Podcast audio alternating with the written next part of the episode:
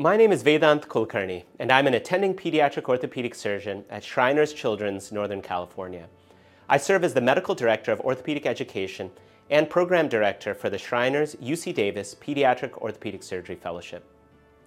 I'd like to thank the editors of Developmental Medicine and Child Neurology for the opportunity to present our recent publication entitled HipScreen, mobile app for the measurement of hip migration percentage in children with cerebral palsy, accuracy, reliability, and discriminatory ability. High quality studies have established that early identification and treatment of hip displacement in children with cerebral palsy through hip surveillance can dramatically reduce the number of painful neuromuscular hip dislocations. All hip surveillance guidelines recommend early identification of hip displacement by quantifying each hip's migration percentage, or MP, on a pelvis radiograph. An MP greater than 30% has been established as a trigger for referral to a specialty center, since the risk of subsequent displacement is substantially increased when the MP crosses this threshold. Unfortunately, substantial barriers to the implementation of hip surveillance exist, including lack of education, lack of clear responsibility delineation, and challenges in the acquisition and interpretation of pelvis radiographs.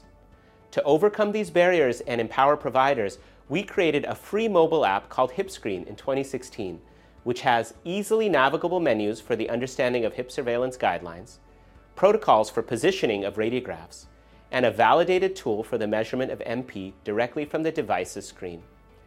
HipScreen was awarded the American Academy for Cerebral Palsy and Developmental Medicine's 2016 Fred P. Sage Award and is distributed as a public service by Shriners Children's at no cost, without tracking or data sharing, and free of advertisements. The goal of this prospective study was to determine the accuracy and reliability of HipScreen to measure the migration percentage on hip surveillance radiographs in a diverse group of users. 37 HipScreen users participated in the study. 30 of the subjects were health professionals, and 15 could be described as experts in radiographic interpretation since they reviewed x rays as a regular part of their clinical practice. None of the participants had previous familiarity with the HipScreen app. All the participants took a standardized online training for HipScreen and scored at least 80% on a competency test. The online training program and test are included as references and supplements to this manuscript. The participants then measured the migration percentage of 40 hips on 20 AP pelvis radiographs using HipScreen loaded on their personal mobile device. They did so at two time points separated by at least one month.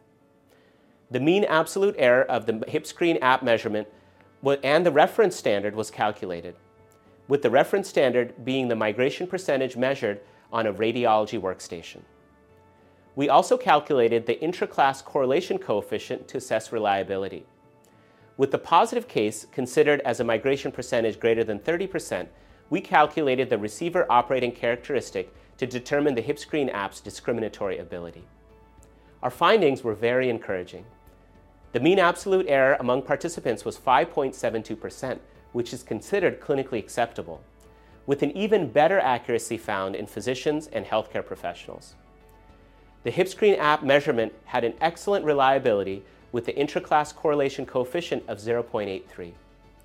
It had excellent discriminatory ability with an area under the receiver operating characteristic of 0.92 and a sensitivity of 94%. We conclude that the HipScreen app has excellent accuracy, reliability, and discriminatory ability in a broad range of users and can be used as a valuable point of care tool to assess hip displacement in children with CP. We hope that you find our study and the HipScreen app useful. Thank you.